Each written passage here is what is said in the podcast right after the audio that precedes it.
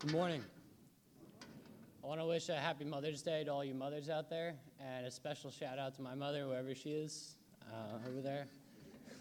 Um, thank you for everything you do. You're really appreciated. Um, my name is Andy Ernest, and I attend New Providence High School. And next year, I'll be continuing my education at Elon University.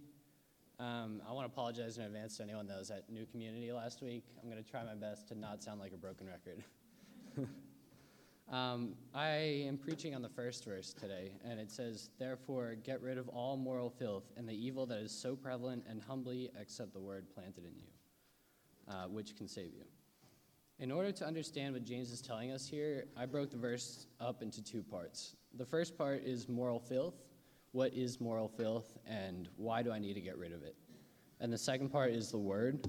What is the word, and how does it save me?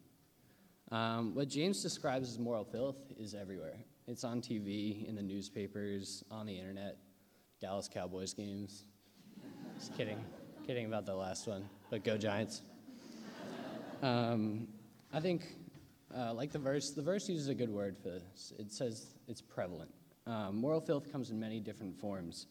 I think oftentimes as Christians, we, we think that as long as we don't do the big sins, that we'll be okay. Um, that as long as we're not stealing or committing adultery or drinking too much, that we're fine. That as long as we're not doing the things that those Christians are doing, that we're doing the right thing. And that is the completely wrong way of looking at things. Um, the verse doesn't say get rid of some moral filth or most moral filth. It says get rid of all moral filth.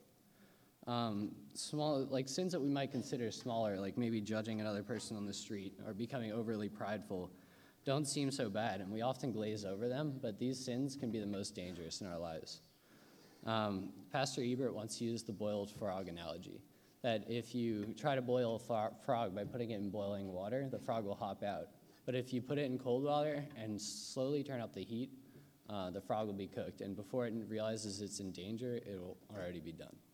Um, and I think that can apply to sin in the same way.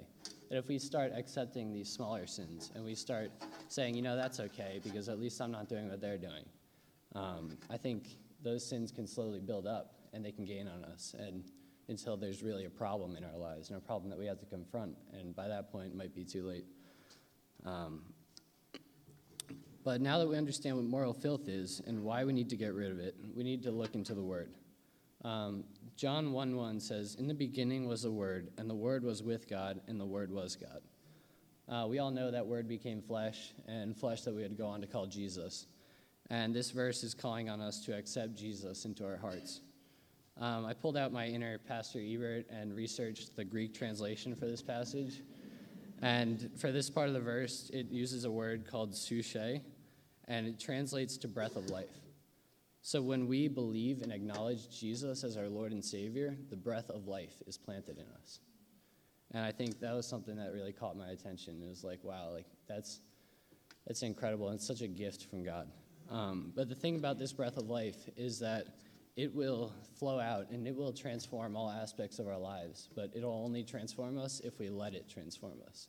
And that is the accepting part. James says that we do not need to only accept the word, but we need to accept it humbly as well. Um, we cannot save ourselves by our own actions, by, by anything that we do. But the only thing that can save us is Jesus. And when we accept him and and he, we allow him to be planted in us, that's the, that's the only way that we can be saved. Um, so, so, friends, in a world where evil is becoming more and more normal and prevalent, we need to accept Jesus, let the breath of life change us, because our God is faithful and he will save us. Thank you.